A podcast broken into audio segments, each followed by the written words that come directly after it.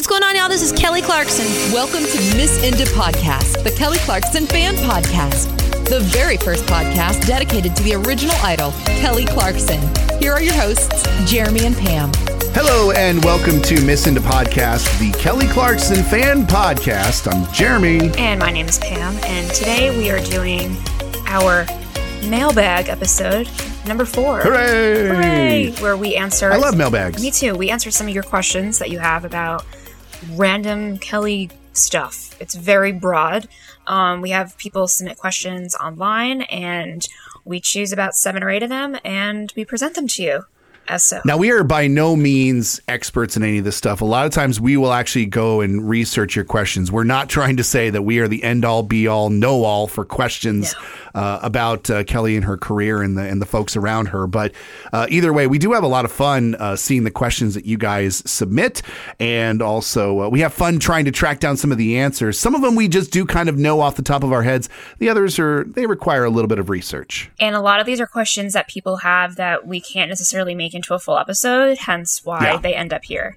So we Yep. will address them, but we can't necessarily talk for an hour about them. We could, but it would be weird. Now, Pam, before we get into our mailbag episode for this week, we have some big news. We do. Some very big news. We do. Really excited about this one. Now, you, if you are a follower of us on social media, you may very well have seen, Specifically Twitter. yes, you may very well have seen some of these comments and sort of the genesis of this happen. Uh, but for those of you who didn't see it or, or didn't notice it happening, uh, we are going to have a very special guest on the podcast in two weeks' time. On August 17th, that episode, we are going to be talking to none other than Kelly's musical director himself, Jason Halbert. I'm so excited. He's someone who I've been you know, been a, a fan of pretty much for my entire time of being Kelly's fan because Mm-hmm. they work so side by side on all these projects and he's always just really nice. Um i think i met him once at a show but i've interacted with him online before. He just always seems like such a genuine guy and he's so talented and so just there for the music and there and really cares about the fans. And i'm really excited to talk to him and what's even cooler is that he brought this up on his own he said feel free to get some listener questions and I will answer some of them on the episode. So that being said, Yes. we are looking for questions from you guys. So if you have any Yes. questions for Jason, feel free to DM them to us. You can tweet us. You can email them, uh, missintopodcast at gmail.com. And we're going to choose a few of them to ask Jason, and he may answer yours on our episode. Yeah, he specifically asked us for some fan rapid fire questions. So, you know, maybe when you're thinking about your question, don't think about it like a long story answer for these kinds of questions. We're going to try to ask as many of those kinds of questions as we can during the episode. But for the questions that are coming from fans, try to keep them to what would be like a rapid fire thing, whether, you know, they be short answers or maybe just confirming things that you've always wanted to know or uh, figuring out questions that you've had for so many years. Uh, keep them to kind of short questions. And you are going to have a deadline on this. So if you want to ask Jason some questions, uh, you're going to need to have those in by 11:59 p.m. Pacific time on Saturday, August 7th. Okay. So you've got, if you're listening to this podcast on the day it's released, it's August 3rd. So you've got about four days, four or five days to get your questions to us at all of our various outlets, whichever one you want. And we are going to compile uh, some of our favorites and we're going to ask Jason those questions when we sit down to talk with him. And like Pam said, uh, we are very excited. We are huge fans of his. And, you know, he just could not be a nicer man. And so I'm hoping that this is going to become a recurring thing. Now, obviously, he's going to get busier once the talk show starts back up in the fall, but we're hoping to be able to have uh, Jason on more than just the one time because uh, he seems already in the early conversations that we've had with him, uh, he seems to be uh, the type that would be kind of up for that. And, uh, we might try to do some other stuff uh, down the road. But either way, uh, we're very, very excited uh, to have Jason on the podcast. Again, the episode that Jason's going to be on is going to release on August 17th. If you have questions for Jason, you need to get them in by Saturday night, August 7th. And again, like Pam said, you can send those to all of our various social medias. Yeah, and I just want to give a special shout out to Dan, who we had on one of our My Kelly Experience episodes a couple months back. He's actually the one who kind of helped us get the ball rolling. He actually tweeted Jason saying, Hey, you should be on Miss Into Podcast. And Jason was like, All right, sure, absolutely, message me. So I just want to give a special shout out to Dan for starting the conversation because yeah that's awesome. We really appreciate it. Yeah, of course. And so uh, be looking for our very special episode with Jason Halbert, musical director for Kelly Clarkson, and also the musical director for the Kelly Clarkson Show. Uh, that's going to be two weeks from today's release, again on August 17th. We can't wait. All right. Should we uh should we dive in the first one? Yes, let's do it. All right, I will choose the first one. Um, okay. The first one is going to be from Yoel. Hey, Yoel. Okay. Do you hey. Th- do you think Kelly will ever, ever be on Broadway?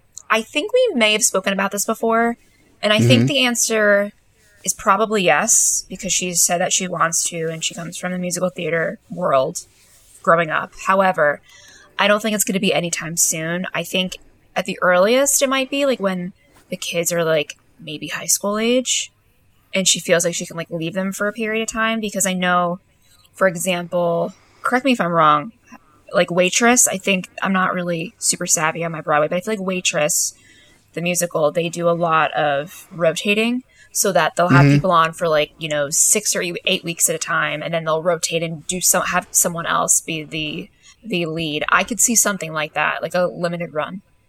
Yeah, it's actually funny that you picked Waitress because, you know, as Broadway has started to come back uh, post pandemic, uh, Waitress is actually doing sort of a stunt where Sara Bareilles is coming back and she's coming back to the lead role for, I want to say it's like either a, a, four or maybe even shorter week period. It could be maybe six. Uh, but either way, she's coming back for a very limited engagement uh, in that particular role as Jenna in the show. And I, you know, my sort of answer for this question is, you know, if you'd asked me this three years ago, I would have said, absolutely, this is something that's going to happen probably within the next 10 years. Well, then we have the Kelly Clarkson show come and the Kelly Clarkson show becomes very popular. It becomes the heir apparent and now the heir obvious to the Ellen show. And so now that question is a lot harder to answer because not only is Kelly tied up with all things Kelly Clarkson show, She's also based now out in LA, which the exact opposite side of the country from Broadway. So I think that I give it a tentative yes, but I think it's going to be like what Sara Bareilles is doing, where she does like a four to six week special run in some kind of show and it'll probably be over the summer when she's not doing the talk show and that's about it. And i agree with pam. I think it's going to be years from now when the kids are older and they are a little more self-sufficient possibly even once they're uh, grown and out of the house I don't see it uh, being anytime soon. And uh, depending on how long the, the talk show is successful, uh, it could be much further down the line than I think we originally thought it might be.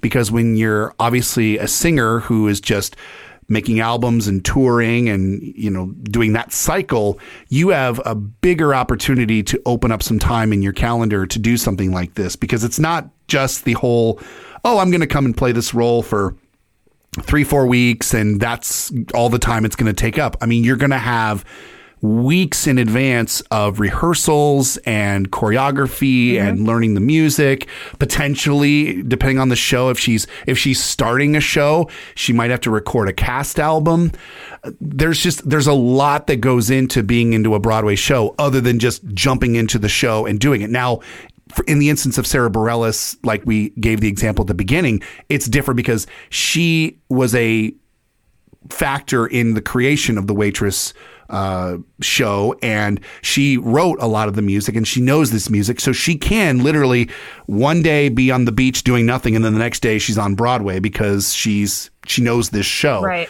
Kelly for Kelly it's going to be very different.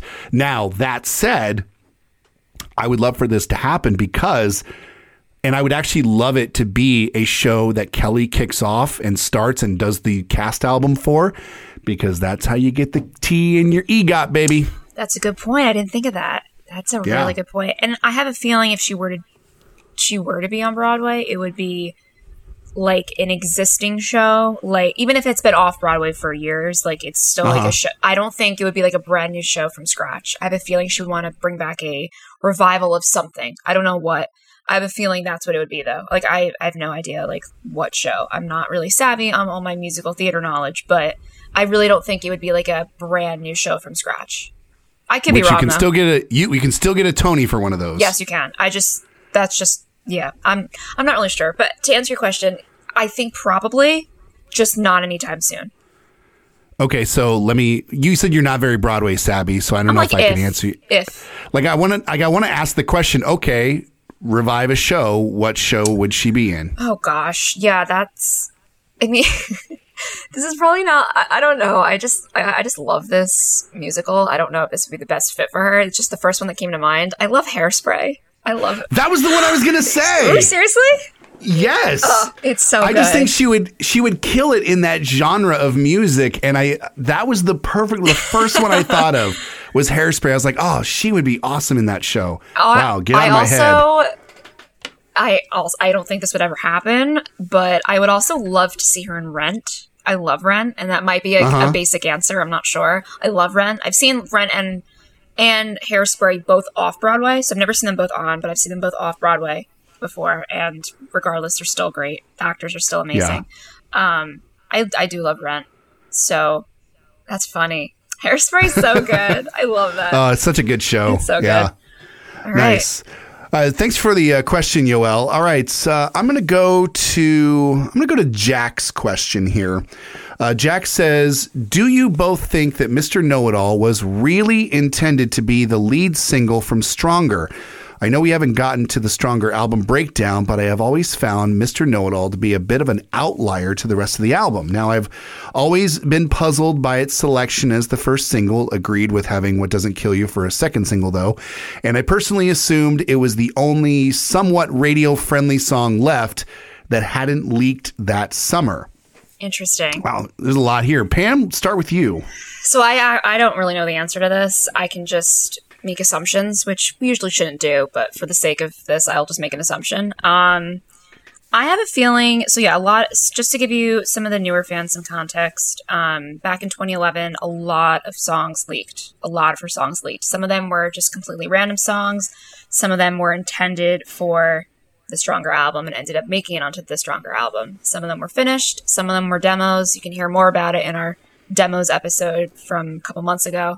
Um, so I just, I have a feeling, I honestly don't think it was the best radio single as far, like to bring up the point, I, it was the only song left. I think there were a lot of other songs that could have been a much better uh, first lead single. Um, maybe Let Me Down, Alone, You Can't Win. There were a lot more I thought could have been better. So I'm not really sure.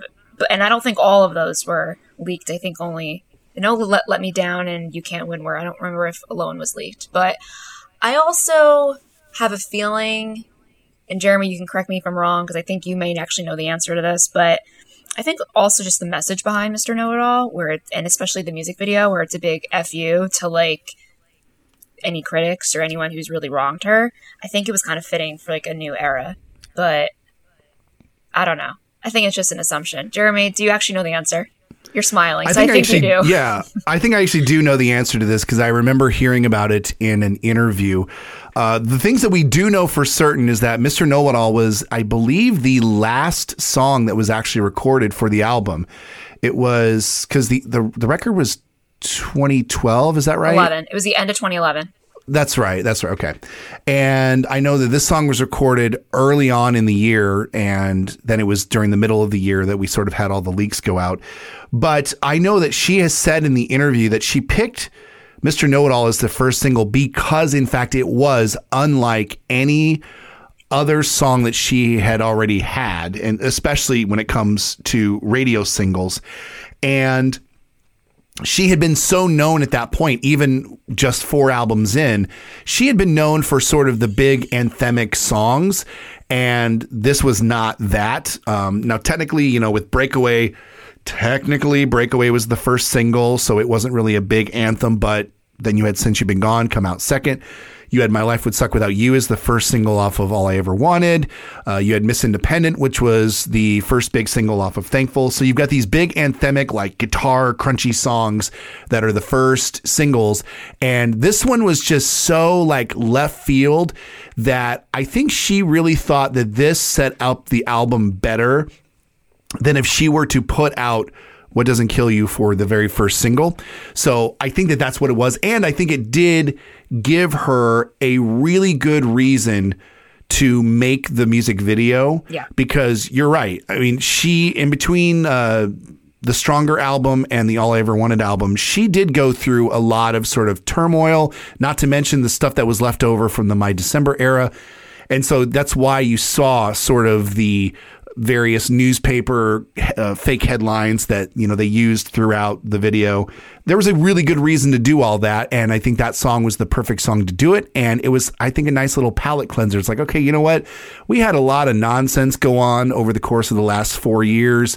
We're wiping that slate clean. We're starting new with a new album, and really, if you think about it, Stronger was the album that was sort of the final and I'll use this phrase again, palate cleanser from the I really think it, it kind of washed away the My December drama for good. Mm-hmm. All I ever wanted did a pretty good job of that. And we'll talk about that a little more in depth when we get to our album breakdown of that particular record. But I think that Mr. Know It All and the Stronger album, and especially uh, the Stronger single, those officially closed the door and people stopped talking about all the drama that went on behind the scenes with a record that was at that point four years old. They finally stopped talking about it and they started talking about how she was making bangers again. Yep. And so Mr. Know It All was just a really, really good start to that album. And She's she's referred to that song as being a very sassy song, and she always thought that that was sort of a little bit of what that record was, the the stronger record as a whole. And so I think it was a it was a decent first single. Now, obviously, there are other songs that I like on that album better. And this will actually dovetail into a question that uh, we have also for today's show. We can even go but, into that next. well, I actually want to. I want to actually leave that question for last okay. because I think that's the toughest of all of our questions, and okay. we'll get to that. Okay. Um, but otherwise, I hope that that answers your question, Jack. I mean, it was Kelly's decision to do that. I don't think it had anything whatsoever to do with the leaks. I think that you know we all put a lot of emphasis on what songs leaked, what songs didn't, you know, who who got a hold of what song. We all made a big deal out about that because we are in the thick of it. Uh, not to get all backyardigans. I was just like, but... don't start. I can't. Tramping no, through stop. the bush. but um, the reason why that was such a big deal is because it was a big deal to us. We're too close to it, okay? If you are a major fan of Kelly, in fact, if you're listening to this podcast, that means you're a big fan of hers. You're too close to it. It seemed like a big deal because it was a big deal in our world. The average population, moms in minivans taking kids to school every day, they didn't even know this album leaked, let alone heard any of the songs. They had no idea. The general public had no clue that this happened. They might have even just heard that songs from new albums were leaking on the internet, but they had no idea who. The radio wasn't playing them, the radio wasn't talking about it. So the general public had no idea that this happened. So even if Mr. Know It All would have leaked out and, you know, a bunch of fans heard it, it was such a small, minute number of people that it didn't even matter. Yeah. And it didn't affect album sales, at least not um, on the what we call the the left side of the decimal point. Um, it's on the right side, which means it was so like tiny and inconsequential that people didn't care and the record labels don't care. So we we need to stop worrying about oh this affected album sales and you know everybody heard the songs early. It's like eh, no, the fans, the the hardcore fans heard the songs early, And they're still buying the album. normal yeah random normal people that like her records because they put it on their yoga playlist or whatever. They didn't know and they never heard it, so Yoga no big play- deal. Yoga playlists. I'm always picking on the moms who have it on like their running playlist, but but I, I'm not doing that to like shade those moms or anything. I'm doing it because they are the average Demo. generic consumer. Yeah. They are the average demo, like Pam just said. So they are the ones who are the casual, oh, I like that song. I mean, they may not have even had Mr. Know It All on their iPod or whatever, but they definitely had Stronger because they liked the song. They liked to run to it. They liked to work out to it. They just liked to sing along to it. It mm-hmm. kind of spoke to them. So we have to remember that as fans and ultra fans, I'll call us, uh, we're we're just too close to it. We we have our eyes on every single little solitary thing that happens. And the average public does not. They see the very broad brushstrokes of what goes on. We're down here in the like in the dirt in the minutia, like looking at every little solitary thing that she does. and there's like such a small number of us that care about that kind of crap that it doesn't really matter at the end of the day. Preach. Jack, there's your long-winded answer. Yeah, that's the answer. That all right. So I was wrong. Um, moving on. Um, next question. I like this one. Um, this one comes from Michelle. Um, she asked, "What song would you like to hear reimagined on the next tour?" I mean, this is really hard, and I think I might give the most basic answer, the most predictable answer possibly, and that would be Miss Independent.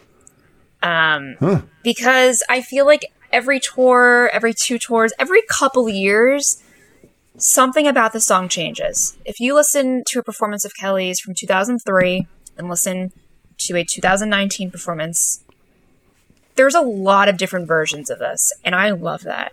And I love the journey and the different interpretations that this song has had over the last almost two decades. And I really hope that's something that she continues to do each and every tour, even if it's slight or if it's something that her and Jason do, even if it's very slight. I just love the different versions that they do. My favorites were probably the ones that she did for the my December tour where they did that cool mashup with like um, they did some Kanye in there. Um, I think they did what did they do? They do some was it uh, ACDC? I think they did some Back in Black. I think Yeah, there's some Led Zeppelin in there. yeah. I love that version, and then I love the one I think I mentioned in a previous episode that she did um, during like 2010 ish. She was on Ellen. She did a, she did a cool medley. Um, I just love the journey this has taken. So it might be a basic and lazy answer, but that's my answer. What about you? I have to say, Pam, I actually agree with you. This was my choice as well. Okay. Um, the reason being, and I'll, I'll I'll get back to the reasons why I, I like Miss Independent for this, but the reason why I wouldn't choose other songs is sort of the reason why I get very frustrated at concerts by artists who are what we might call nostalgia acts, legacy artists, artists who have been around for 20 plus years. Because once they've been around for long enough, they've been performing these songs for years. They get sick and tired of, you know, playing insert mega hit here for the 600th time and so they start to mess with it and i'm going to definitely date myself here a little bit but it's it's the best example that i have and that is that I went to a Hall & Oates concert. Now, if you are under the age of like 30, you might not even know who Hall & Oates is. They are one of the best-selling uh, male duos in the rock era of all time. And they have massive, massive hits. They were giant in the 80s. And I saw them a few years ago and they retooled so many of their songs for their tour that some songs were almost unrecognizable. And the problem when you do that is that now you're messing with people's memories because there is a reason that people got into that band. They loved songs like Kisses on Your List or Man Eater or, you know, insert, you know, big Hall & Oates song here. and they want to hear the song like they remember it on the record when they go to see you in concert. I know that, you know, some people say, "Oh my god, the song sounds exactly the same as the album," and I don't like that.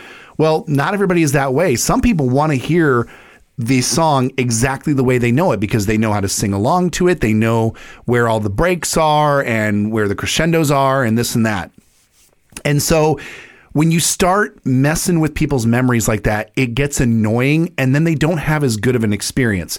So I think that for you, for in respect to your uh, answer, Pam, I think the basic answer would have been something like a "Since You've Been Gone" or a "Stronger," even, uh, even though that song is you know just barely ten years old. Um, I think that those would have been the obvious choices, but I think those are the ones that are to the point where they are untouchable. Like you cannot mess with these songs because, yes, again, for those of us who are too close to it and that have been to 20 plus shows, we've heard these songs over and over again. And, you know, we, we joke about how people are, you know, sick of hearing Breakaway in concert and all that. But there are just some people and they're not the ones who are in the first, you know, 10 rows. They're the people who bought, you know, the cheapest ticket and they're in the back and Breakaway comes on and they look at their friend and they go, "Oh my god, I love this song." Yes. and they sing that with all their heart. They don't see the mega fans, you know, down in front who have been to 30 shows going to and get they're beer. like, "Oh my god, again." Kelly, come on.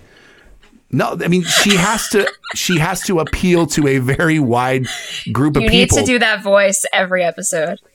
Yes, thank you. Uh, she has she appeals to a wide range of people. There are the people who are sick and tired of Breakaway, and there are some people who are seeing it live for the very first time. And you can't you can't steal that moment from people if you're a major fan. You just can't because. And I've said this before. Every single concert is someone's favorite concert of all time And maybe first concert as well. as well as first. And so just because you're sick of hearing Breakaway live, that doesn't mean that she has to take it out of the set list to appease you or to appease the fans. You don't want to hear, I got to say, you don't want to hear Breakaway live again? Don't go to the damn show. Oof. I'm, s- I, I- said what I said. Or, or use that as your beer or bathroom break. Yes, okay. that's what I do. okay, fine. But at the same time, somebody in that arena or somebody in that concert hall loves that song or has never seen it live before. Yeah. And you can't steal that moment from them. And so, again, I'm kind of going off on this other complete tangent, but it's just sort of something that I'm really passionate about. How do you about. really feel, Jeremy? I know. But going back to the original answer, I do like Miss Independent for this because there is a precedent. Okay. That's the reason why. She has already monkeyed with this song before and people dug it. And so that song, while yes, some people love that song, I think we're also far enough removed with that particular song that people will be okay with hearing new interpretations of it. I'm not saying that there's still going to be people in the crowd that go, "Oh, why didn't she play it like I know it?" There's going to there's always going to be that person or those people. But I think that there is a precedent with Miss Independent because she has changed it before that this song could be the song that she oftentimes changes up, turns it into a ballad, turns it into an EDM track, turns it into whatever. Turn it into a rap Miss song with a Independent as a ballad. Wow. I never thought of that. I mean, try it, you know? Could. It could happen. It could work. Yeah. Totally. so yeah, that would be my answer for this. Um, and again, I, I apologize for going off on that that random tangent, but I mean, I'm very, I'm very, I'm, I'm very opinionated and I'm very passionate when it comes to live music because I think when when you get too self-involved, and I'm not pointing fingers at any one person, just I'm just saying this is a broad term. When you get so self-involved with a with an artist and with going to concerts and it's like you know what yeah I can afford you know the five hundred dollar ticket or I can I can afford to go to you know more than one show you you get a little too possessive and now you're making demands that are just unrealistic I'm not saying anybody has ever done that like I said I'm not pointing anybody out because I am guilty of this too I definitely am. you know, Kelly is the, one of those artists that plays the same set list for the most part every single night. You've got artists like, uh, you know, my other favorite artist is Dave Matthews Band. They do a different set list every single every night. Yeah. Every night is different. And they've got, I mean, them and Kelly are somewhat comparable in number of albums released. Uh, they've got a, a couple more, but nonetheless, they they're still working with a large batch of material like Kelly is, but yet they're able to make a completely different show every single night. But they're that's a rock show. When you're dealing with a more pop mainstream show, those are a little more polished and they've got the, you know, the LEDs and the, the video boards and the lights and everything, and all of that is choreographed. So it's harder for her to come up with a different set list every single night. So if you do go to multiple shows, you're going to hear the same song every single night. Yeah. And that's just the price you pay for attending a pop singer's concerts time after time. Yeah. But again, you may be going to, you know, Chicago for the third time to see her, but there's a like 14 year old girl who's seeing her first Kelly show, and it's going to be a magical night for her because she's going to sing all these songs that she knows, even though you're sick of them. Oh my god. She's going to have the time was, of her life. I was 14 the first time I saw Kelly. Oh, it's so exciting. Um, I think no, I think I think it's a really good point. But yeah, I think Miss Independent. I mean, maybe as a collective fandom, we just agree that's the one song that's always going to be changing, and that's okay. yeah. Not to say that like you know, since you begun has she's done different versions of it before, but it's not something that she's probably going to completely do a 180 on and do like yeah. ballad. I mean, she said acoustic, but not like a. Ba- I don't know where I'm getting Yeah. at, but yeah. All right. So to answer to your question, Miss Independent is our answer. And just uh, want, just to put a cap on this, we should also remember that in and I know Pam, you didn't see this tour, but in the Breakaway tour, when Kelly did kind of the punk rock version of a moment like this, Yeah. people lost their minds. Oh my god, I love they that. Thought, they thought it was the coolest thing in the world, and that song was like three years old. So it's it's not to say that she can't flip the script Bring on just about any song, but uh, at the same time, you know, I, I think that you know you you're just going to have to understand that some songs are going to stay the same way forevermore. Yeah. All right. All right. Your turn. Choose one. Okay. Let's go to uh, this is from at Sweet Pineapple Cat and Dog. Excellent That's name. long yes, that's a long name, but an excellent name. Do you know if there was an official Meaning of Life tour released? I've only found ones on YouTube which aren't great quality. Um, you know, we sort of touched on this uh, in an episode a couple weeks ago. Actually, it was our, um, I think it was our Hazel Eyes episode a couple weeks ago, where you know artists, as of about like the mid 2010s, maybe early 2010s, artists were kind of done releasing like live DVDs or even live Blu-rays of concerts. There's there's still going to be a few that come out, but I think we've seen the end of that just because of the streaming era and the fact that there are so many different outlets that people can find concert films. Again, the Taylor Swift example is a good one. Um, I do know that when it comes to meaning of life, there was a and help me here, Pam. It was like a 360 So, like Yeah, and some goggle yeah, vision. I it's the VR thing, which I Yeah. VR I hate. I did not watch it because VR makes me very nauseous. I, I can't do it. Um, Yeah. There was some app, and if someone wants to, you know, tweet us, go for it. I just can't remember because I knew I wasn't going to watch it for that reason. I just nope.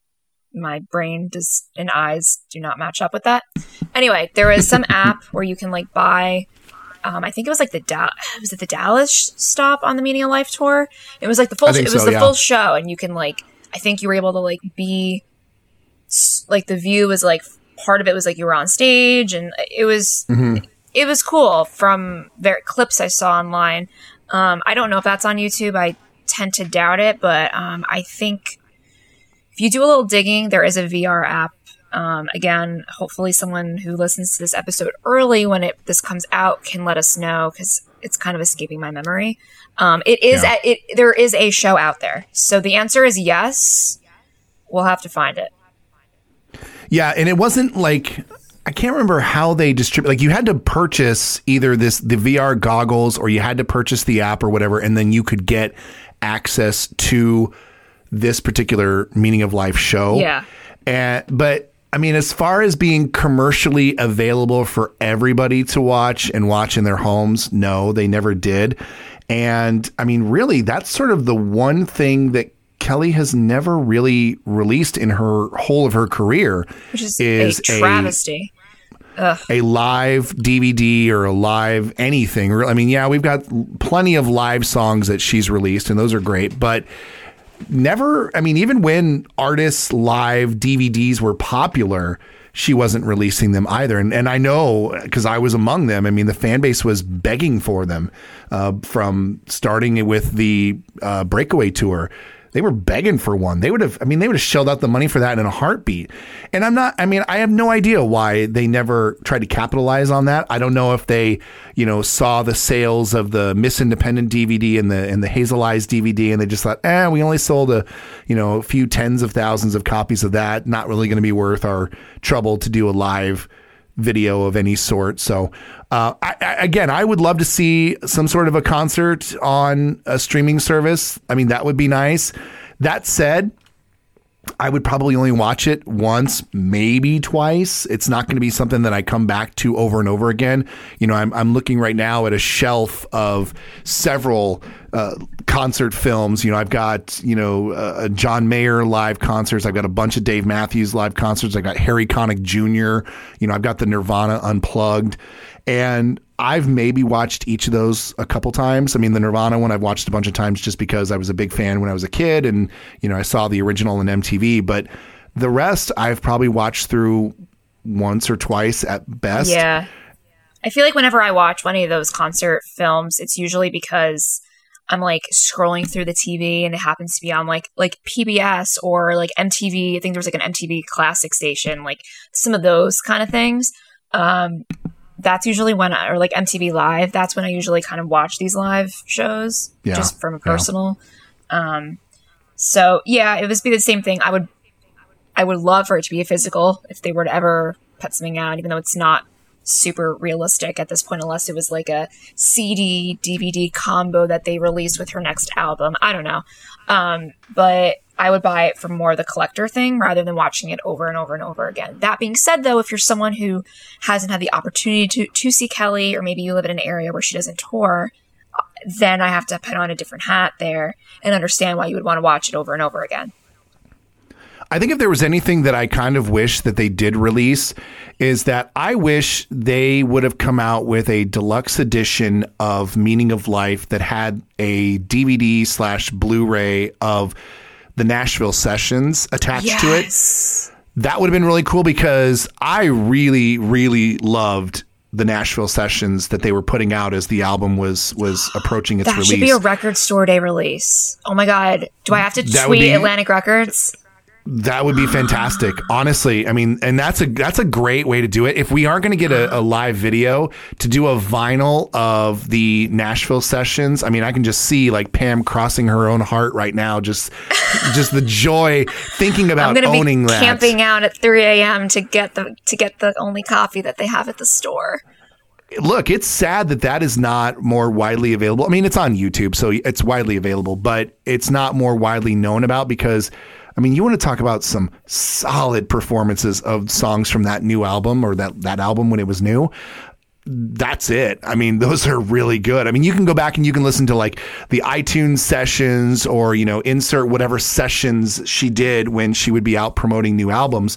And none of them compare to the Nashville sessions for Meaning of Life. I, I mean, it's yeah. it's the superior first performances of those songs of an album than any other album. Yeah. I remember a couple months ago I had tweeted something like basically this was my opinion. I think the Nashville sessions is on par, probably the best session she's done. The only other session that I think comes as close, or in my opinion, maybe maybe a little better, but maybe not because they're very different. And this is, you know, mm-hmm. I, I, mm-hmm. know you're going to be like, no, Pam, you're wrong.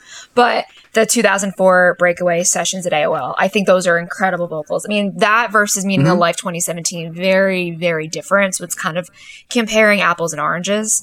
Um, but Nashville sessions 2017, session, sessions at AOL 2004, arguably the two best sessions she's ever done.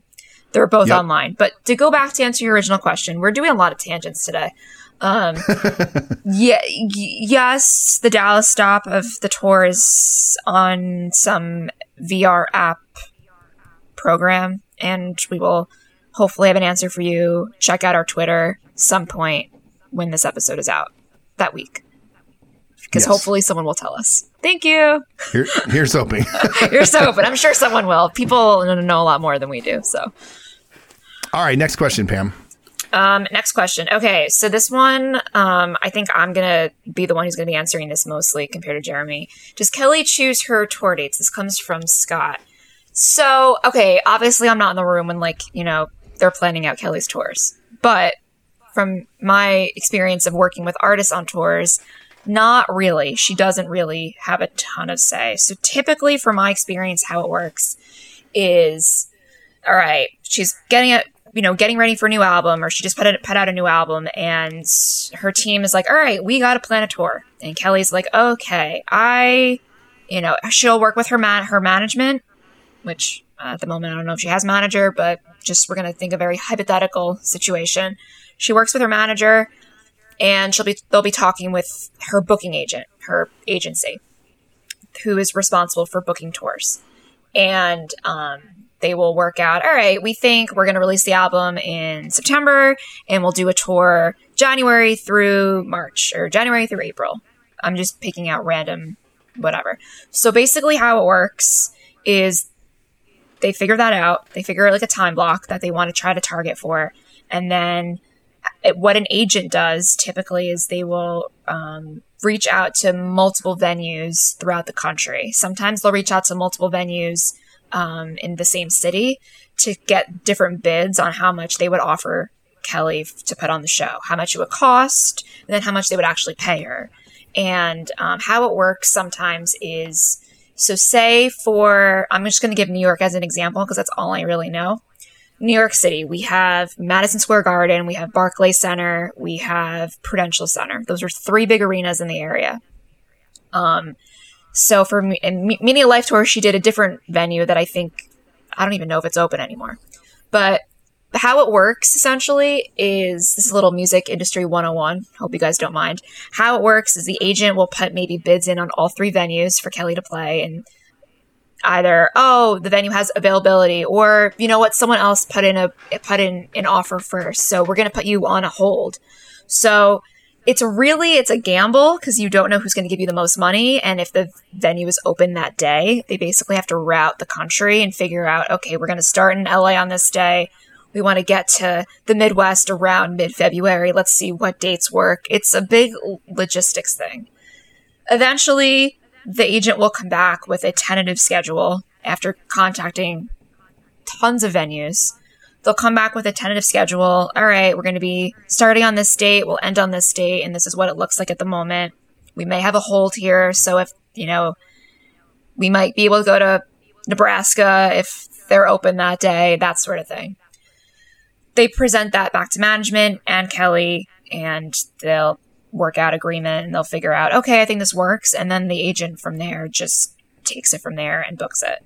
So to answer the question, Kelly has a bit of a say in approval, but she is not really out there like with them, like scouting out venues and doing the scheduling herself. That's what an agent is for.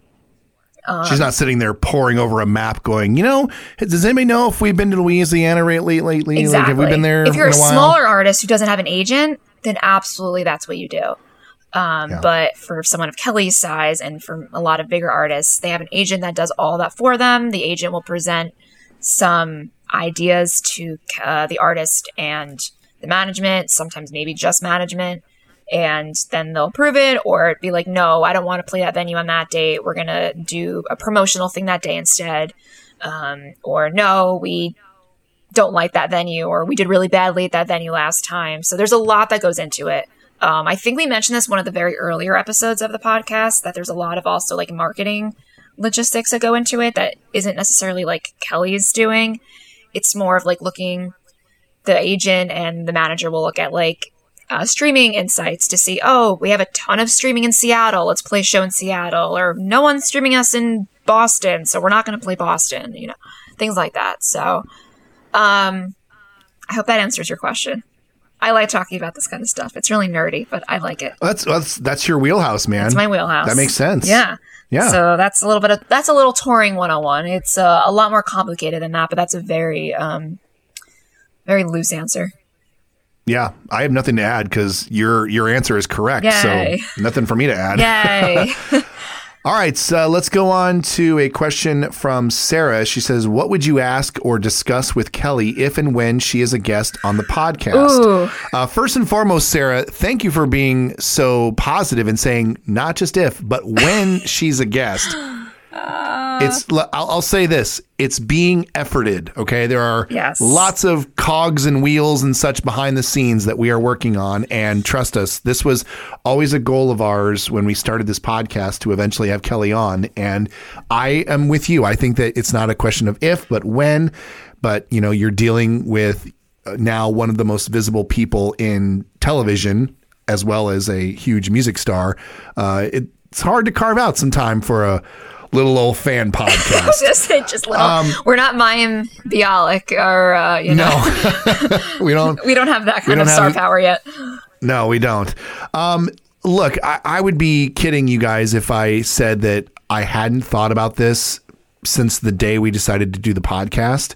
Um, there are a lot of questions that I have, and I, I, legitimately, and I'm I'm not embarrassed to say this whatsoever. When I'm driving my car and I'm just you know, kind of zoning out or whatever. I am an only child, so I have talked to myself my whole life. And I talk to myself still to this day. And I have asked some of the questions that I've wanted to ask Kelly out loud in my car as I'm driving because I want to hear how they sound coming out of my mouth. Do I sound like a complete tool when I'm asking? Do I sound like a crazy fanboy? You're also or, a you know- radio journalist Right. DJ, so it's also you just practicing. Think of it that way as well. But also, there's nothing Exactly, wrong I with mean- talking to yourself. I'm not an only child, and I still talk to myself. Yeah. Yeah, and I, and I want to hear how these questions sound because if they sound dumb coming out of my mouth, then they're definitely going to sound dumb, you know, going towards an artist. And I mean, I, I want to, and I and I'll speak for Pam on this in that we take the podcast very, very seriously. In that, you know, if and when we have prominent people in Kelly's camp, or you know, even Kelly herself, we're not just going to be like, "Oh my God, what's your favorite song from Breakaway?" You know, like. Oh, I, I, I Yeah. and, and no shade to somebody who would like absolutely freeze and ask that kind of a question, but and I don't want to I want to I don't want to go so far as to say that we're like journalists because we're not, but I think that Pam and I would have the opportunity to ask the kinds of questions that fans have always wanted other interviewers to ask Yeah. because we always we we see these even a lot of the radio interviews and a lot of the TV interviews and they they they're they're gearing towards a very broad audience and this kind of goes back to the whole like uh, you know songs that they're changing in the set list they're they're having to satisfy a very wide audience of people who don't know the small details about Kelly and her career. Now, again, we know that the people that listen to this podcast are deep into it. They know the nitty gritty about Kelly. And so they're not going to be satisfied with the broad brushstroke. Like, tell me about your songwriting process. Like, we've heard Exactly. that a billion times, and if you haven't, you Yes. can easily find that on YouTube. I mean, I don't know. I'm going to be honest here. I haven't really thought about questions, not because I don't think it's going to happen. I just hasn't really thought. But I also, this might sound weird. I don't necessarily want to ask musical questions, or if I do, I want to ask more about like her influence and mm-hmm. that sort of thing, because I feel like we already know a lot of the answers to what inspired you to write this song, that sort of thing. I would ask probably more things about like her as a person. I don't know. I can't think of anything off the top of my head, but that's that's what I care more about right now because that's what we as the diehard fans know le- less about. Yeah, and, and I I want to know the stuff that I don't know Yeah. yet, like like you just said. And if there is one question that I definitely want to ask, and that is, and it's one of the questions that actually one of the first ones I ever came up with when we started doing this podcast, and I was thinking about what we would ever ask her, is that I want to say, you know, you've done the national anthem at the Super Bowl, you've performed at the halftime of college football bowl games, you've performed for the Pope, you've won Grammys, Emmys.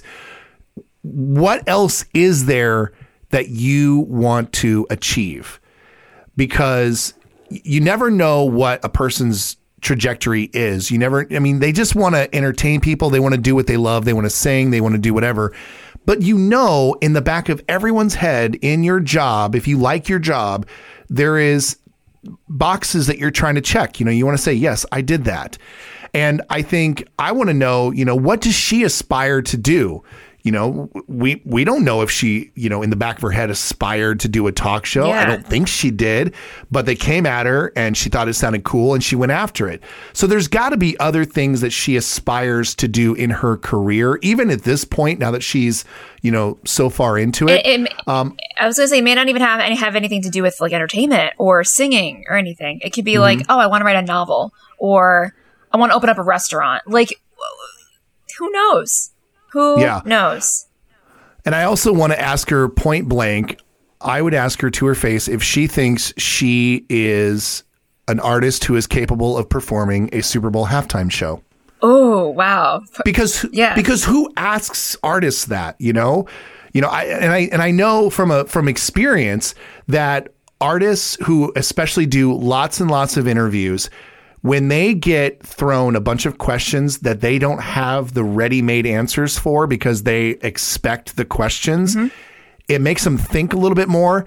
And they actually enjoy those interviews a lot more because they're talking about things that they don't talk about every single time they get a microphone put in front of their face. Yeah. And I think that that was one of the reasons why Kelly enjoyed her chat with Mayim Bialik so much because that was one of the most unique interviews I think that we've ever seen with her.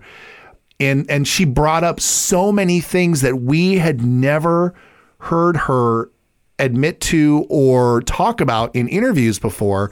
And I think that that was not only fun for her, but it's fun for the audience as well. Because again, we're not worried about random people listening to the podcast and being like, why aren't they talking about like what her favorite song is from her latest album? Like they can they can ask that question on Fallon or they can ask that question on Access Hollywood or whatever. Yeah. Like we want to we want to talk about the things that you guys want to hear from her and we as well as fans want to hear from her.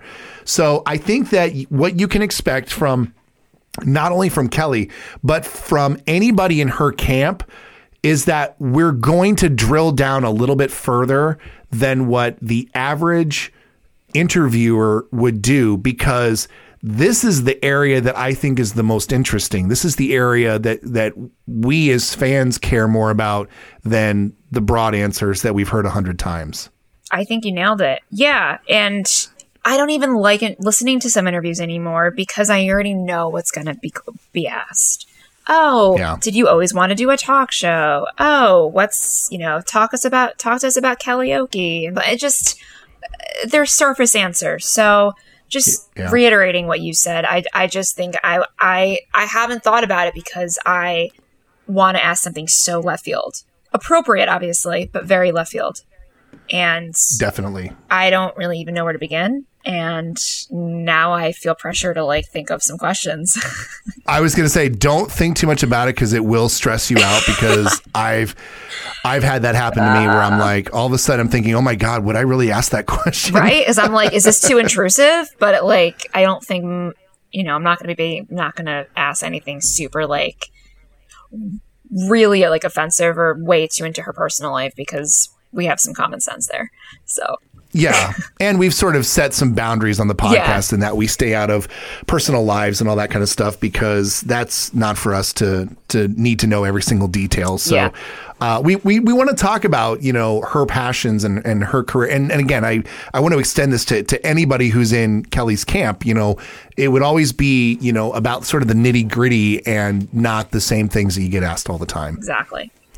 All right, we've got time for about two more questions here. Uh, this one is from Austin. It's a long one here. I have this dream of Kelly recording studio versions of all the songs she sang on Idol and releasing them for the anniversary of her winning American Idol. The 20th is next year. Uh, she mentioned the songs that she sang on Idol a lot as a kind of reference point since moving towards more soulful pop with her music, at least she did during the Meaning of Life promo cycle. Uh, so I feel like it would be a natural fit with where she's going vocally. I don't know, this project might only ever exist as a dream in my mind, but I think it'd be a nice homage to her Idol roots and would be fun for the fans. What do you all think? All right, so an an album of just the covers that she did on American Idol. 20 years later. I think that's a, I think that's a Yeah. fantastic idea. I think she, they would it would be really cool.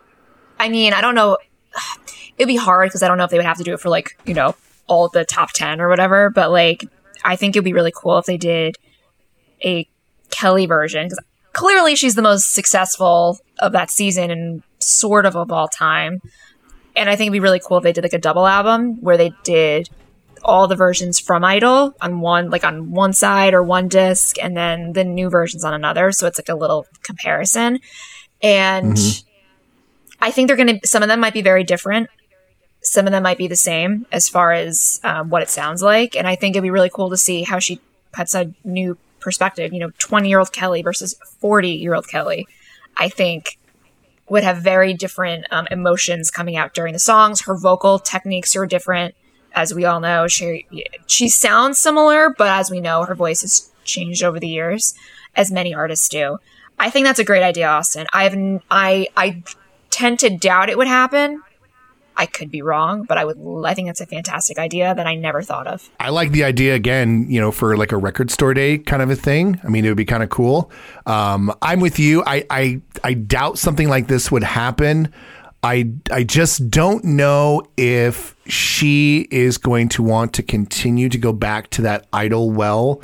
I know she's not, you know, disavowing idol whatsoever, and you know, she still gives little nods to it here and there, but and I, I would love to hear full versions of many of the songs that she did on that show. And we do have a full, uh, a full studio versions of a couple of those, but not not all of them. Um, would it be cool? Yeah, I, I think it would be definite like fan service. I don't think it's going to be anything that's you know major commercial because at this point, you know, a lot of people have forgotten about the fact that, you know, I mean, they, they know that Kelly came from Idol, but they've forgotten about those songs and they're not thinking about those songs at all. Uh, so otherwise, it sounds cool. Again, it would be very, very niche and fan service, but I mean, I suppose never say never. But I mean, at the end of the day, it would be it would be a covers album. So Yeah, or maybe something she could do like a week. I mean, there are more than five songs, but maybe like one week on the Kelly Clarkson show, her karaoke's would be just these songs. Like she would do like stuff like that there one day. She would do Natural Woman one day. That's an idea, and I think it could be like a realistic idea. I think that is more likely than Yeah. us ever getting like studio versions of of everything that she did on Idol. Yeah, but I think I think sure. it's a really cool idea. I never thought of that, and I can't believe Yeah, next year is twenty years. That is no kidding. insane. It's really terrifying, but it's that's cool. Um, that's a great question. Thank you, Austin. Yeah, thanks, Austin. All right, last question, Pam. All right, this is a good one. This is uh, from Moni. This is if you could pick a different lead single for each era, which would you pick? It can be any song from the era, single or not. Wow, that's This, a is, good this question. is a tough one. I- Fantastic d- question, Moni. Did you do your homework last night? Because I did. Uh, excellent. I Okay. did. Okay. Um so thankful. Thankful we know the lead single was Miss Independent. I personally think it was the best choice. I think they nailed it. Yep. But if I had to choose a different song from the album to be the lead single, this was really difficult, but I chose Just Missed the Train. Did you choose the same song? No, no, I, I I actually didn't. Uh, I did not go through and be like, oh, well, if I have to choose something, I'll I'll choose this. I put Miss Independent. Oh, okay. I think that that was the best choice, and it's the best song on the album. Yeah. I again said what I said. Um, I there are other songs on that album that I still love, but when it comes to this particular album, and and this is probably just me overthinking it, but Kelly needed to come out of the gates strong with this album. This was her debut album from a from coming from a talent show.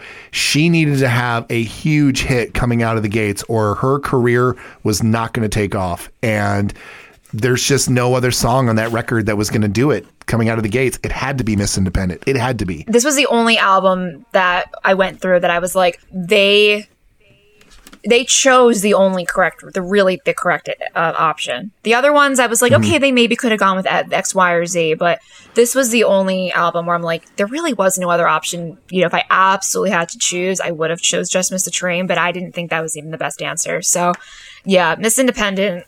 Sorry, it's just the winner. It has to be. Yeah. Um. All right, Breakaway. All right, for Breakaway, Breakaway, I chose Hazel Eyes. So I was thinking about this last night because if you listen to the Breakaway album breakdown, I I refuse to believe this, even if it's true. that Since You've Been Gone was the first single off the album. No, I'm sorry. Breakaway was the first single. I don't care. I'm just gonna believe that. Whatever. So, keeping that in mind, I thought Since You've Been Gone or Hazel Eyes would have been a great like opening single because they're both really you know, upbeat, in your face, powerful, and set really what the tone for the rest of the album. Yeah, I mean, this album is hard as well because this was sort of the opposite of Thankful in that there's sort of an embarrassment of riches when it comes to great singles on this album. Yes. Now, that said, I do think that the order that they did everything was correct. Yes. I think that they started and let's go, even though I'm the one who was always like, well, it's actually, you know, since you've been gone was first. I let's suspend that and let's just talk about the the order of the songs when they came out. So Breakaway comes out in the summer. It's sort of the early early single from the album, even though it's technically re-released later on. Um, you know, Breakaway was a really great song to bridge between Thankful and Breakaway and it got people's appetite wet for a new album. And then you absolutely hit it with her signature song. Didn't know it at the time, but you hit with her signature song to catapult the album off the shelves. And then you just completely keep nailing it with great song after great song. Um, I, again, this time around, I and, and for the rest of the way, I did pick different songs for the first singles, with the exception of one record. But I think that you really almost couldn't have gone wrong with anything, but I would have definitely put Since You've Been Gone as the second single after Hazel Eyes, if that's going to be my first one, because you got to get that song out there. I mean, you, there's no way you you sit on that song until the you know fourth, fourth or fifth single. Yeah. Like you you got to get that it's, song out there because you know it's a smash. It's got to be number one or two. It had to be. So yeah, had to be. My December. Um, this was kind of similar for me in terms of thankful a little bit, where I did. Mm-hmm you know, I love this album, but none of the songs scream singles to me. If I had yeah. to choose one, I chose How I Feel just because it's like, is that, yeah, you're smiling. Yeah, you chose yeah, that too. That's what I picked too. It's just, that's it's, what I picked. It's, it was going to be for me this or One Minute, even though, but One Minute was a single in some territories and it didn't do that well. That's why I didn't choose that one. But How I Feel, it's upbeat, it's pop, it's catchy, it's, sort of in line with some of the songs on Breakaway in terms of vibe. So that's why I'm like, all right, it, it wouldn't have been such a departure and such like a 180 that like never again was. Never again. I mean, it sounded a lot like the stuff on Breakaway, but it sounded like a lot of the stuff at the end of the album that was really dark. Not yeah. uh, since you've been gone or because of you. It was more like a hear me like angry. Yeah. So that's why I was like, I don't know if Never Again would have been like the best radio was like the best single choice by me by any means. So um, how I feel is always one of the songs I think if I had to choose, it should have been a single. It should have been the first one. Yeah, unfortunately, you know, my December just was not very single deep, and a lot of the songs all kind of just they kind of are all on the same level for me. Um, I mean, is Never Again the best single from the album? I don't know. Kind of, you have to kind of catch me on the right day to think that. Uh, on this particular day, I think that "How I Feel" would have been a better single, and maybe it's just because we don't know how that song would have done because they didn't release yeah. it. Um, I, I don't think that "Don't Waste Your Time" was the best choice for a single. Um, I mean, yeah, maybe like a third or fourth single, but I don't know if I would have put it up there very high, but I mean, I would love to see, you know, what the reaction to, would have been to how I feel. Uh, it's a song that I enjoy. I still listen whenever it pops up. But yeah, I, I mean, Never Again would have probably been the second single yeah. then for me. And I feel like people are like, oh my God, Sober. I mean, as we know, Sober was released in some areas, but unfortunately, they did a radio edit, which just totally was just a mood mood killer.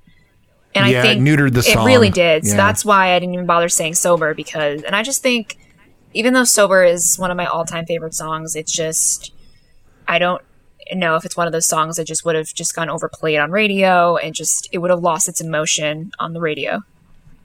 And it's funny to say this after we just talked about the Breakaway album, but I do not like leading albums with ballads. Yeah. Unless you're like Adele. Whitney Houston. Yeah. yeah, or Adele. If you're known for ballads, then by all means Yeah. put a ballad out. Yep. But if you're a pop singer who, I mean, already at when we get to My December, Kelly is known for pop anthems. She's already got Miss Independent and Since You've Been Gone, and you can argue, you know, Hazel Eyes and, and Walk Away and you're in the back pocket. But she's already got a few anthems. And so now that's what's expected of her. And you can't hit the ground running with Sober because it's just such a slam on the brakes that it just is not going to hit the ear right. Mm-hmm. So yeah, I would have I would have definitely started with something upbeat. But again, I would have still put Sober out there. Probably would have been the third single. And then don't waste your time after that maybe one minute. I don't know. It's hard, so it's so hard to say. It's so hard to second guess that particular record. Yeah. Uh, all I ever wanted uh, for this one, I had "If I Can't Have So You." did I.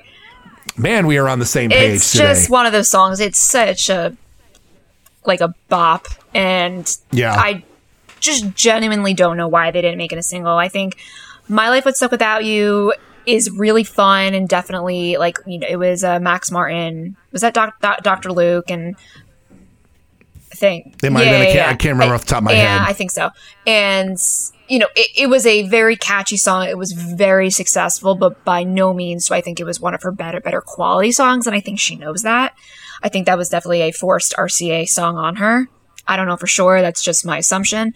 Um, I do not hook up is very catchy, but like, mm, I thought that would have been a great uh, album song. And Already Gone, you know, a lot of people love it. I like it, but I just think the Beyonce controversy just ruined it for me. And I just Yeah. think, yeah, I think If I Can't Have You would have done really, really well had it gotten the same promotion and attention that My Life Would Suck Without You got.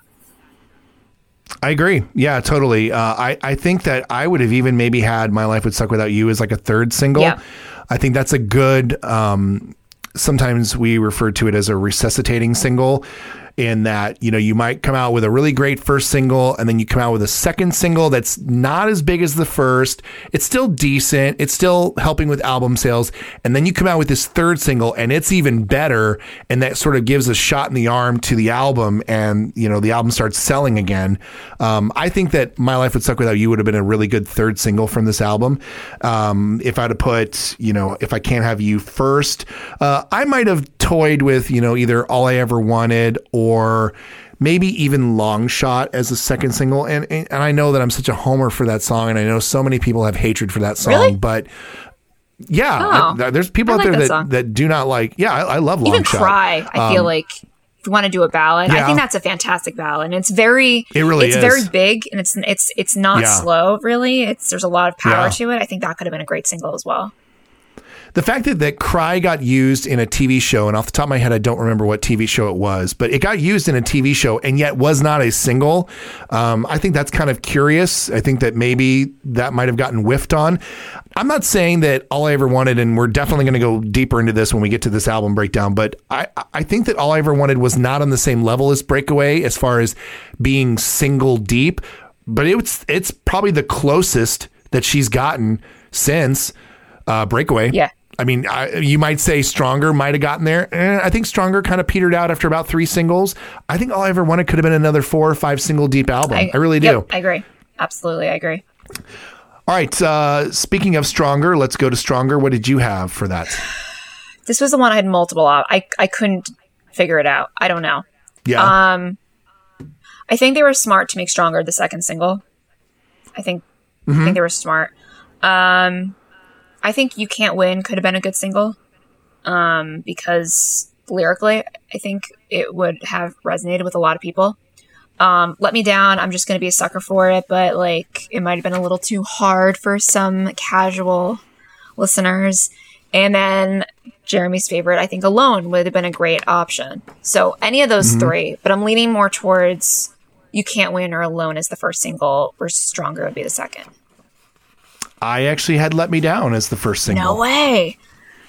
Yeah, I, I think that it was just a rockish enough song that it differentiated itself from the sound from All I Ever Wanted, which was a lot heavier pop record. So I like the idea of Let Me Down, like coming in and just like nailing it right off the bat.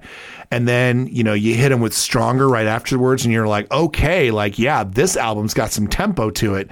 Um, and then your third single, you come in, you hit them with a ballad, um, would have been nice. But yeah, I mean there there are some really really good songs here on this album. Now, were they all single worthy, or are we just sort of like sentimental liking these songs? It's it's probably a little bit more of the of the latter, but either way, I think that you know, Mr. Know It All. I might have even made that the third single after Stronger. Uh, it's decent. But I don't think it was the the big splash that that album could have had, and you know we sort of talked about that uh, at the beginning of this episode. Yeah. Now, did you do Wrapped in Red? I, I did. I Yeah, did. me too. What is the first single? I don't even know. The first single was Underneath the Tree. I wasn't sure if it was that or Wrapped in Red, so I was like, it's one of the two. I don't know. Yeah. I just thought of a song that could have been a single, which I picked Winter Dreams if I had to choose one. I just Interesting. I think it's so much fun and it's just poppy and, and I don't know, enjoyable. This is the one I, I kept underneath the tree. I think that that is, Yeah. you know, They they chose a good one. that is Kelly Clarkson's "All I Want for Christmas Is You." I, I mean, quote me on it. It is, and I think that you're going to see that song continue to get this sort of like slow burn over the years, and it's going to continue to become like that staple song. I mean, it's not going to get to the levels of "All I Want for Christmas Is You," but you hear more and more that stations put this song into hot rotation when the holidays come around because mm-hmm. it is a core artist for top 40 stations and it's i mean it is a banger of a christmas song it just It is. is. it's Yeah. a great christmas song and i think that this was the obvious choice uh, for the singles there's other great songs on that album for for holiday Yeah. music but i think that you know there this had to be the first single uh, Yeah, this was kind of like thankful. I was like, all right, I'll choose one if I have to, but I think they mm-hmm. chose they I think they chose the correct one. Yep. So- All right, let's go to uh, piece by piece. piece by piece. Um, I was like, "What's the first single again?" Um, "Heartbeat Song." Yeah. Um, I this one was hard. I chose Second Wind.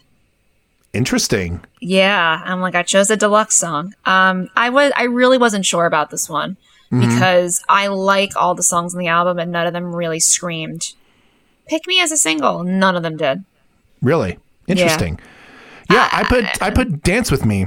I put dance You- with me. Yeah, I know you really. Yeah, I, I love the song. you love that song.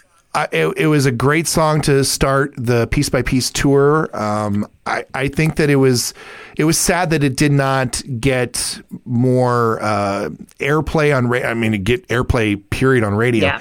And I and I think I've mentioned this before, but man, you go out to like like a an LGBTQ club or something. This song gets played. I mean, this is a awesome dance club song. And I mean, it, it got some dance remixes, and I mean, granted, the whole album did, but nonetheless, I mean, it's a it's a great upbeat song. I really think that this had more tempo, had more of a umph to it than Heartbeat Song did. Again, Heartbeat Song, great song, would have probably made it the second single, followed by Piece by Piece. Um, although it's so hard to tell, you know, with piece by piece, you know, whether if you sort of go back, if we're going to do our whole Marvel thing here and go back and mess with the timeline Yeah. and, you know, make Dance With Me a single, does that affect, you know, whether or not the piece by piece idol version happens? And it's like, okay, well, we don't know. Um, but if we were to not change anything, you know, we still get an idol version of Piece by Piece, make that the third single from the album, and maybe this album gets a little bit more longevity. But again, I don't work for a record label; they're the ones that make these decisions. So, but I think that I think that would have been a really good, a really good single. I just like the idea of her putting out a banger for the first single for every album, and Yes. on this album, that's what that song is for me. Fair. Uh, last but not least, we got Meaning of Life. So the song, the first single that was out was Love So Soft. Um, if I'm putting on my um, predictable Pam answer, I would have said medicine. However, I think putting that aside, I think a song that is should not be as far down on the track listing as it is. I think "Don't You Pretend" could have been a, a really good first single. Mm-hmm. Um, what about you? You probably chose Heat. No, no, actually, I Oh. didn't. Um, I think that Love So Soft is the Mr. Know It All of this album.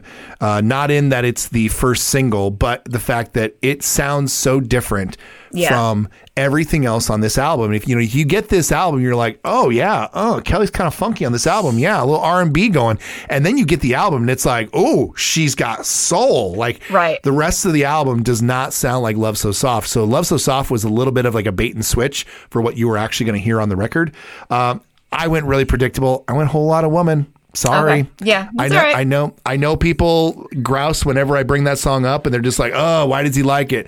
I'm sorry, but again, it is another anthemic song, and really should have gotten a little more attention. I don't know what happened there. Um, I will say that till the day I die, but I, I think that that would have been a really fun song to uh, to come out first. Yeah, it's a great song. Love it. Mm-hmm. Um, all right, I think that about wraps it up for mailbag number four. I think so. Um, thank you to those who submitted questions. We do have a couple more that we will hold on to for whenever we do mailbag number five in a couple months, I guess. Um, and if you ever have any um, questions that you want us to answer specifically for a mailbag or just answer whenever, um, you can reach us um, on Twitter, on Facebook, on Instagram at Miss Indie Podcast. You can email us, missindiepodcast at gmail.com. And um, I know we say this pretty much every week, but please, if you are listening on Apple, please give us a little five star rating. You can also write something if you like. I don't think you have to, but it would be awesome if you did. But uh, you can also give us a little five stars, or you can give us less, but I really don't want you giving us less. Please you give us what you think we deserve. What do we deserve, guys? um, and yeah, that's really about it. Thanks, guys, for listening, and uh, see you next week. Bye, guys. You've been listening to Miss Indie Podcast, the Kelly Clarkson fan podcast. Miss Indie Podcast was written and produced by Jeremy and Pam. Remember to subscribe on your favorite podcast platform so you'll be the first to know when a new podcast is posted. Continue the conversation by following the podcast on Facebook, Instagram, and Twitter at Miss Indie Podcast. Send us your questions and comments to missindiepodcast at gmail.com.